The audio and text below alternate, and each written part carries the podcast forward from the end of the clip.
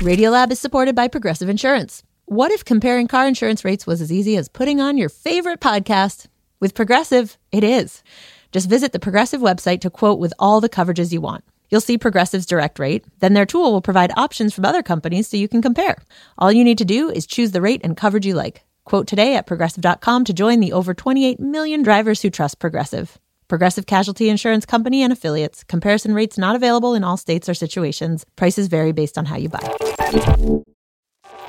Radiolab is supported by the John Templeton Foundation, funding research and catalyzing conversations that inspire people with awe and wonder. Learn about the researchers making the latest discoveries in the science of well-being, complexity, forgiveness, and free will at templeton.org slash podcast.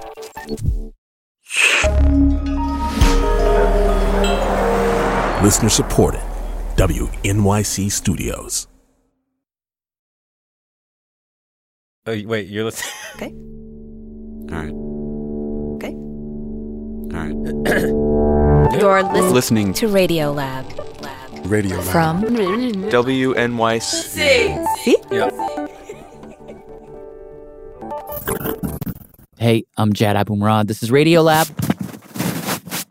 and today, All right, we're back in business. all right, producer Becca Bressler brings us a story about money. Yeah, so so and it actually kind of started like I feel like a lot more things are starting at this show with a tweet. Mm, And I know uh, it's depressing. It's a depressing development. it is depressing. But basically, I saw this tweet that said, "Mint the fing coin, Mint the coin. The fing coin." So the the coin. Yeah. So I saw this tweet back in March when the economy was falling into a tailspin, Dad? Yeah, I'm here. Hello? God damn it. and the government was talking about the first relief bill for people who were in danger of losing their business, Dad, hold on. I, lo- I dropped my phone. Okay. like uh, my my parents who happened to run a small business in California. People knew that the amount of money they allocated wasn't nearly enough and the government was going to run out of money. You know, I, I felt tremendous pressure to get on it. my dad told me it was really confusing. It wasn't exactly clear who you could get money from. He tried one bank, then another, then another. They were so backed up that I could not get through online. It was a cluster.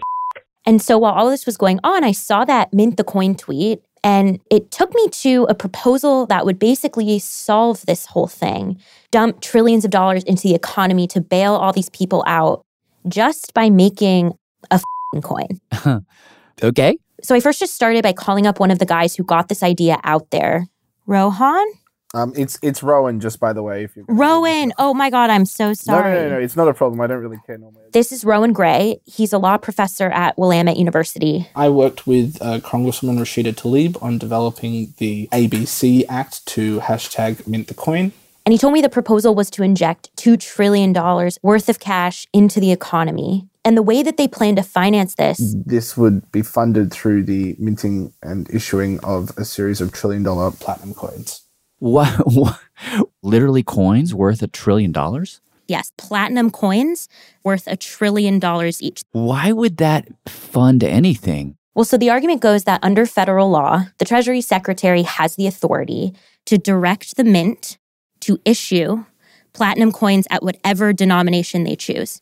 And so the way that the mint would would would do this today is whether it's a dollar coin or a, or a trillion dollar coin, the mint sells coins to the Federal Reserve. The Fed puts that amount in the mint's account, and then the Treasury has that available to spend uh, as part of regular budget operations. And what would that do? Would that just like suddenly make a tr- two trillion dollars appear? Well, according to Rowan, Um, I mean, that's exactly right. You're telling me the money just Harry Potters itself into existence the moment they print a coin? How the hell does that work? And wouldn't that just make our money worth less? So these were the exact questions that I was left with. And it turns out, you know, once you see it, you know, you don't want to go back to the old way of thinking and talking about these things. as I set out to get some of these answers, talking to folks like economist Stephanie Kelton here, Because you, re- you realize so much more is possible. it became c- pretty clear that the only thing I thought I knew about money was wrong. the one thing. The one thing. Um, okay, so where did we start? um, Oh, hold on. I'm tangled in my headphones.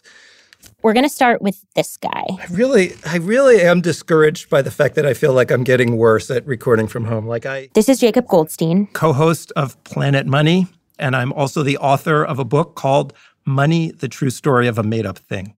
And he says to understand where money comes from today, we've got to understand what it used to be. Let's just do the gold standard. You want to do the gold standard? We can do the gold standard. Let's do it. Let's do the gold standard. Okay. So, you know, for a long time, gold and silver in varying ways were money.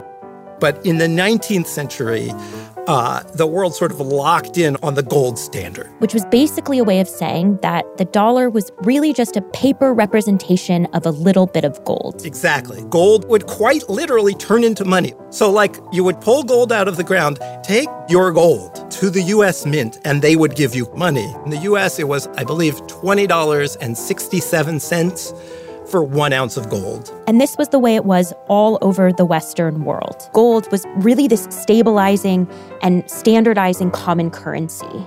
But what happens when you make that rule is the value of money changes according to how much gold is coming out of the ground. Can you we just break that down for a second? Because Yeah, that's a lot. no, no, it's it's just like one thing falls and then the other thing rises. I'm just like, oh my god. I mean, so the simple here's the simple version. Like with any with anything, with anything in the world, all else equal, and there's a lot riding on that all else equal. All else equal, the more of it there is, the less each one is worth. And that's like basic supply and demand, right? The supply Okay, goes up, the price comes down, which is another way of saying in the gold standard world, the more gold there is, the more expensive things are going to get.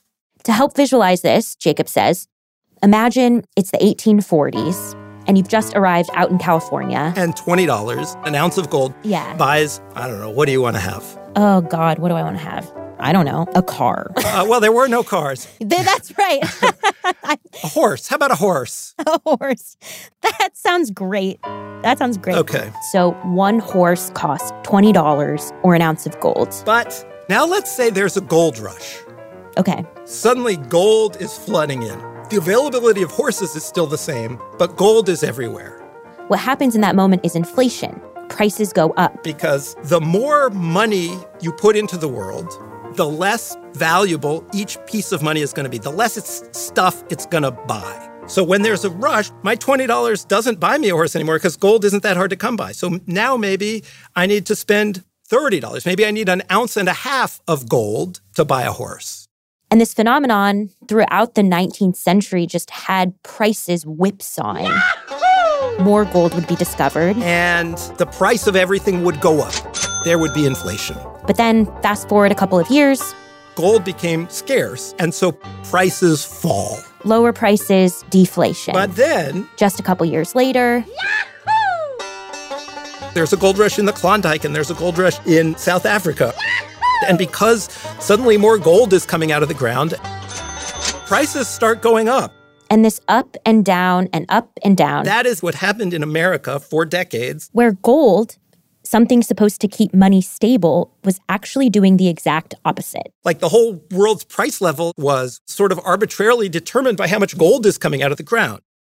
All right, maybe this is a stupid question, but like, why not just do it a different way? Like, untie the dollar from gold and go a different direction. There were people advocating for that. There's a whole presidential election in 1896 that's about money and what should be money. but it never really got anywhere in part because like i don't know it it was hard to imagine an alternative as long as the dollar was tied to gold the thinking went it meant something like it meant a piece of metal that you could go and trade it for and if that was no longer the case i mean i don't know. What does money mean at that point? I mean to go off gold would require people to fundamentally rethink what money was. And so this up and down and up and down and up and down continued. And what finally breaks this cycle is not some change in the way people think about money, but rather the depression. Stock market buckled and crashed. October 1929. The stock market crashes, the economy starts to collapse, people start to lose their jobs, Nearly one man out of four unemployed. and there's just a massive wave of bank failures. And the federal government just can't seem to right the ship. But There's this sort of fringe group of economists who have been arguing that the problem is the gold standard, that being on the gold standard has not given America the sort of latitude to put more money out into the world to get people spending. Basically, they're saying we need to get more money in people's pockets to kickstart the economy. But on the gold standard, the only way to get more money is to find more gold somewhere. And Roosevelt supported the idea that the gold standard was the problem. And so after Roosevelt is elected, in this just like insane few months. In 1933, he just completely I don't even know what the words he like the amount he does with money in like basically March and April of 1933 he like completely throws out you know hundreds of years of the way money works. The united states must take firmly in its own hands the control of the gold value of our dollar. Including the gold standard itself i am authorizing the reconstruction finance corporation to buy or sell gold at prices to be determined from time to time after consultation with the Secretary of the Treasury and the President. He breaks that, you know, sacrosanct rule that $20.67 gets you an ounce of gold. And like that moment in the spring of 1933, like that is the great sort of break between traditional money and money as we know it now. I guess then it's like, what does money mean? If it no longer means that you can redeem it for gold, is there like a crisp way of describing what it means in this like new world order? I mean, I mean, maybe the question is like, what is what is it backed by? What does it what does it rest on? Right? And the, clearly, it used to be the foundation of money was gold. Right. I think now the foundation of money is the government. Right? Like whatever money you're using, the thing you are trusting in is the government that issues that money. And Jacob says that means that the government can kind of just print as much money as it wants, including this trillion dollar coin. It can mint it, and poof, all of a sudden, there's a trillion more dollars in the world.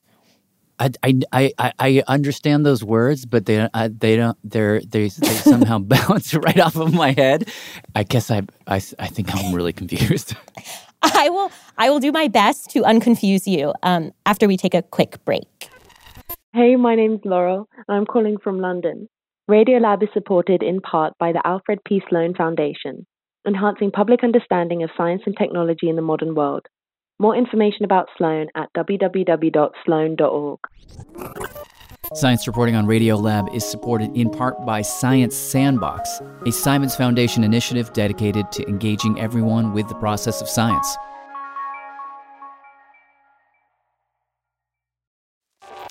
Radiolab is supported by the John Templeton Foundation, funding research and catalyzing conversations that inspire people with awe and wonder. Learn about the researchers making the latest discoveries in the science of well being, complexity, forgiveness, and free will at templeton.org slash podcast. Radiolab is supported by ZBiotics. If you've been looking for some help waking up refreshed after a fun night out, ZBiotics pre alcohol probiotic is here to help. ZBiotics is a genetically engineered probiotic invented by scientists to help tackle rough mornings after drinking. This probiotic is the first drink of the night for a better tomorrow, as it works to break down the byproduct of alcohol, which is responsible for rough mornings after. Go to zbiotics.com slash radiolab to get 15% off your first order when you use Radiolab at checkout. ZBiotics is backed with a 100% money back guarantee. If you're unsatisfied for any reason, they'll refund your money, no questions asked. That's zbiotics.com slash radiolab and use the code radiolab at checkout for 15% off.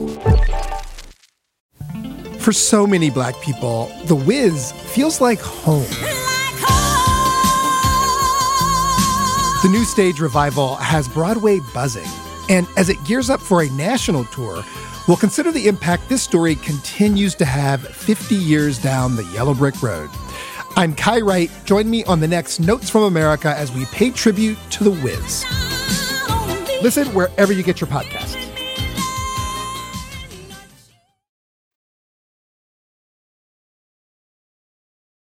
Three, two, one, no more break. Hey, I'm Jad Abumrad. This is Radiolab here with producer Becca Bressler, who before the break told me that money isn't based on anything real and the government can just apparently make as much as it wants. That's what yes. you said. Kind of.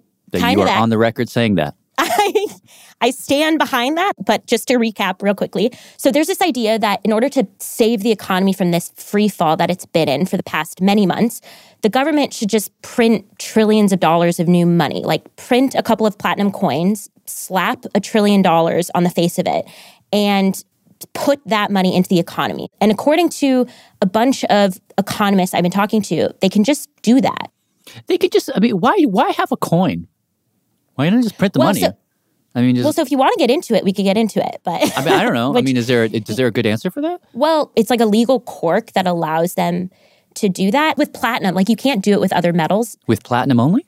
With platinum only, yeah. Really? Yeah, it's just this sort of weird quirk of, of a law, basically to just like help the Treasury make money through collectible coins. One of the ways that the government actually makes money is selling collectible coins. So they started selling platinum collectible coins, but in order to sort of give them the flexibility to just kind of like make money, they can put any number on the face of the coin, and that's how much it, it is worth. Wow. There's a whole like procedural wonkery happening. Oh, for sure. And it's because of this procedural wonkery that the government can just print these coins, say they're worth a trillion dollars, and throw them into the economy to keep everybody afloat. But but but uh, but then I know it's so it's it's so interesting. On some level, I understand what you just said, but on another level, I'm like, no. If the government's going to give people money, somebody's got to pay for that. I don't know who. I don't know who it is, but somebody's got to pay that money back. Well, If you're looking for more COVID bailout money, we don't have any. Congress has spent all the money. that's exactly the argument some people in Congress make against these stimulus bills. The coffers are bare. They say we're out of money, and the only way to get more is to go borrow it from somewhere. Right. which adds to the national debt and freaks everybody out. And that's where these bills tend to get stuck. Yeah. But no, no, no, no. Turns out it doesn't have to work that way. The federal government of the United States of America has the sole legal authority to issue our currency. It can literally never run out of money.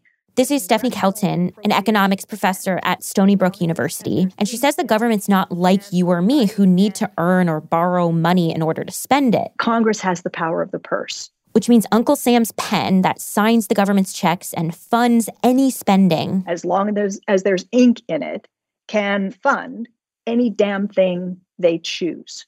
And that's the idea behind this trillion dollar coin. Congress could use it to just add a couple trillion dollars to the economy without adding to the national debt. Exactly. And you know, this idea sounds kind of out there, but we've sort of done something like it before, and pretty recently. This is going to be one of the watershed days. So, okay. Jacob Goldstein again. So, start with the financial crisis. Let's talk about the speed with which we are watching this market deteriorate. So if you go back to the crash of 2008, The economy is collapsing. The losses staggering, the fear climbing. And the financial crisis is so bad, the government is like, we've got to do something. Yes. We've got to get money into people's hands, and we've got to get them spending to save the economy. so then the Fed, the Federal Reserve, and uh, I'll, I'm not going to explain any of these things, and you can explain them somewhere else. We can talk about it later. the Fed does a lot, but think about it like our government's bank. So the Fed says, okay, we're going to do this thing we've never done before. It's amazing what the Fed does. What the Fed does is The chairman of the Fed, Ben Bernanke, Aside from the president, he's the most powerful man working to save the economy. or like one of his people, sends a signal to this room. in downtown New York City at the New York Fed. There is a room, and it's just a normal room. And in this room, someone's going to receive that message, head to the computer, open up a spreadsheet. Uh, ish. Maybe a little more complicated, but with just a few keystrokes. They just create trillions of dollars on their computer out of nowhere. So in the financial crisis bailout situation, they just made up a whole bunch of new money and dumped it into the economy? Well, yeah. I mean, in the end, that money went to the banks and just kind of sat around. There wasn't like a coin that would give the money straight to the people. But yes, they just waved trillions of dollars into existence that hadn't been there before. Wow, that's some you just kind of blew my mind. I just assumed that the money lived somewhere. I don't know, in a basement or a bunker. no. Okay, okay. I get that money is no longer backed by gold. And so now it just lives on a computer and you can create it by pressing a few buttons. But even if you can do that, even if you can just add some zeros to a spreadsheet or whatever, it still seems like that would be a major big deal. Like it would have blowback. Like, wouldn't you arrive at the very same scenario as the gold rushes, where the more money that is out there, the less valuable that money becomes? Okay, and the Zoom is officially recording. Okay, great. Okay, we did it. Thank you so much. For- okay, so yes, there is a danger in doing something like this. We don't solve our problems by printing money because if we do that, it threatens to make our money worthless. This is Betsey Stevenson, an economics professor at the University of Michigan. And she told me that printing money can have a similar effect to those gold rushes. There's more dollars, there's more money, but there's not more real stuff. And that's when we start to run the risk that it starts to push up prices. Okay. And this is actually something you can see play out right now in Venezuela. Venezuela has for years now been wrestling with hyperinflation. Venezuela already has the world's highest inflation, and it looks like the economic crisis there is about to get even worse. What happened in Venezuela is, is sort of complicated, but around 2014, the price of oil collapsed and the cost to import goods to Venezuela rose. So, to keep up with that, the government started printing money. Effectively, what we're doing is putting more money on the street. More notes on the street means depreciation in the currency and nothing else. And as the money became worth less, they just kept printing more. The central bank hasn't been able to even print currency fast enough to keep up with inflation and Venezuela's government can't afford the paper for the bills. Tu nombre completo, edad. This is Gustavo Ocando Alex. He's a journalist in Venezuela. Totalmente mal. La palabra es mal. Me siento mal. And he spoke with this woman. Mi nombre completo es Arcelia del Her name is Arcelia del Carmen Vilches Romero. She's 70 years old, used to work as a secretary, and is now retired, living off her pension. Eh, and back before the crisis, Arcelia lived comfortably off that pension. Sí, por supuesto. Antes me rendía. She could buy food, clothes, groceries. Por mi sobrino compré una bicicleta. Even extra stuff like a new bicycle for her nephew. But as Venezuela's economy spiraled out of control, officially Venezuela had 180% annual inflation last year. Arcelia's pension money 475% became worth less and less. The annual inflation rate is now running at around 80,000%. They say it could reach 300,000, 400,000% this year. Está totalmente destruido. Totalmente, para nada, para nada. And today, one month of Arcelia's pension can only buy her a single pack of toilet paper. Porque no hay forma ni manera de comprar una medicina, mi amor. No la hay and she's very afraid of getting sick. The last time she tried to purchase medicine, it cost more than one month's pension. 700 bolívar, imagínate. Más de mi pensión, imagínate. Wow, I don't know that I fully appreciated how bad inflation can get. And w- what she just described does feel like the classic answer to that question of why can't we just print more money? Yes. And what happened in Venezuela is different than what might happen in the United States, but this is the fear that people have when you just print more money. Right. But according to Jacob Goldstein, here's the very weird thing. In the years after our government just printed all those trillions of dollars, we did not get inflation. Inflation was mysteriously persistently low. And it has been ever since. Huh, that's weird. It's crazy. This is what everyone thinks, right? You add more money, you know, whether there's a gold rush or the Fed puts it into a spreadsheet, the value of that money should go down. Prices up, inflation. Yeah. Well, so if it's not working that way, do you just throw the rule book out then? Like, what do you, where do you go from there? So, I mean, so there are explanations, right? There are explanations. Here are some of them. Jacob talked me through a bunch of these reasons. It gets pretty complicated. Inflation is still kind of mysterious, even to the experts. But let me just tell you about this one reason. Okay. Um, and it's actually about our expectations. Yes. What people expect about inflation actually affects whether there is inflation and how much. Wait, I'm sorry. You're, you're saying if I think there's going to be inflation, that somehow manifests inflation into existence? Yes. Exactly right. Exactly right. Well, how the hell does that work? Okay, so let's take an example. You are saving to buy a new car. Okay. And you're thinking that you're going to buy that car like next year, maybe the year after. But then you start realizing that over the last couple of years, prices have been consistently going up. It was 6%, and then it was 7%. So then this year you're thinking. I know what it's going to be, and you know what it's going to be. It's going to be 8% because that's just the world we live in. And so if you think that prices are going to go up by 8% next year, like you're not going to wait to buy that car, right? You're going to go out and you're going to buy it now. And everyone's thinking about this, right? Like for you, it's a car, for someone else, it's a laptop. I am going to get a few extra bottles of my beauty supplies because they are already very overpriced. and so when everyone goes out and starts buying more stuff, it puts this pressure on demand for that stuff. If demand for stuff, for everything, goes up and supply stays the same, prices will go up. Right. Right. Okay. And like, so expecting inflation can literally cause it. But because inflation has been absent for so long, we just live in a world where we expect that prices aren't going to go up very much. And so that expectation, uh, it effectively keeps inflation low. Oh my God. So it's a self fulfilling prophecy. It's, it is absolutely a self fulfilling prophecy. And so then- but so what's so interesting is like what's happening here is trust, right? We are, we just trust that our economy is going to work. Yeah. And with inflation nowhere in sight right now, I think about this trillion dollar coin idea and I feel really conflicted, and I'm not alone. It's a really controversial idea because there are risks here. Absolutely. Stephanie Kelton told me, you know, if the government just keeps pumping money into the economy, there will come a point where there's too much money floating around. And on that point, we can have real disagreements. We can have debates we can talk about where you know the limits are. But but when printing money like one of the big things you have to consider is where that money's going right? Like if everyone has more spending money for example then like yeah the competition for your car or my you know shampoo is is going to rise. There's going to be more money out there more money chasing the same amount of stuff right? Mm.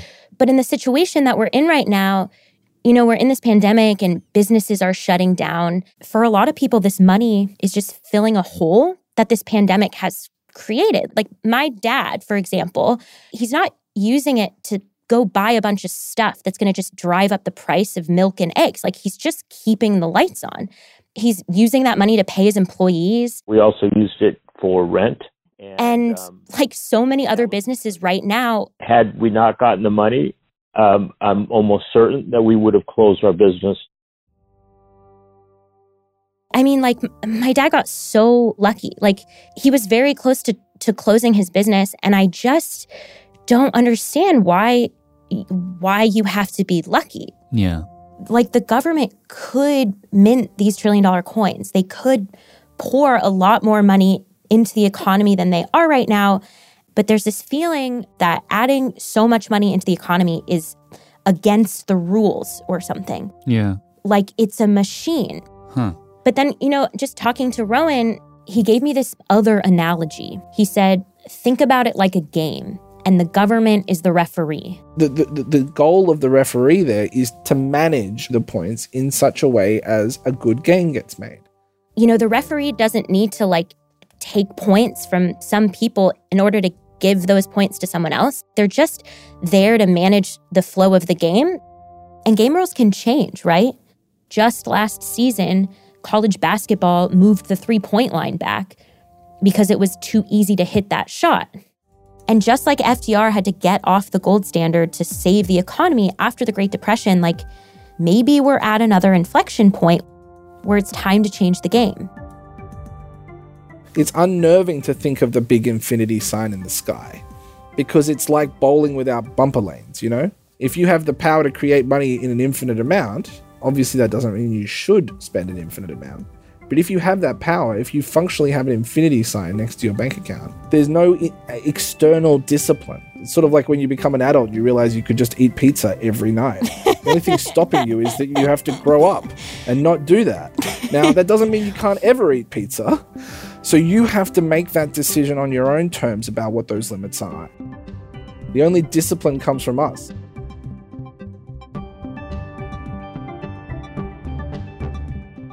This episode was reported by Becca Bressler and produced by her and Simon Adler. Special thanks to Justene Hill Edwards and Gustavo Ocando Alex. There's so much more to this stuff than we could get into. Uh, if you want to learn more, uh, we have links on our website. You can check out Stephanie Kelton's book, The Deficit Myth, Betsey Stevenson's podcast called Think Like an Economist, and of course, Jacob Goldstein's book, Money, the True Story of a Made Up Thing. Not to mention, of course, the podcast he works on, Planet Money. They are amazing. And uh, before I go, I just want to say a very special thank you and goodbye to Michelle Harris, who has been our fact checker for the past several years and is moving on. Thank you for keeping us honest, Michelle. We will really miss you. And um, that is it. I'm Jad Abumrad. This is Radiolab. We'll see you next week. Maybe sooner. Hello, this is Hope Gamer calling from Portland, Oregon. Radiolab was created by Jad Abumrad and is edited by Soren Wheeler. Lulu Miller and Latif Nasser are our co hosts. Dylan Keefe is our director of sound design. Susie Lechtenberg is our executive producer. Our staff includes Simon Adler, Jeremy Bloom, Becca Bressler, Rachael Cusick, David Gebel, Matt Kielty, Annie McEwen, Sarah Qari, Arianne Wack, Pat Walters, and Molly Webster. With help from Shima Oliaee, Sarah Sandbach, and Jonny Moens. Our fact checker is Michelle Harris.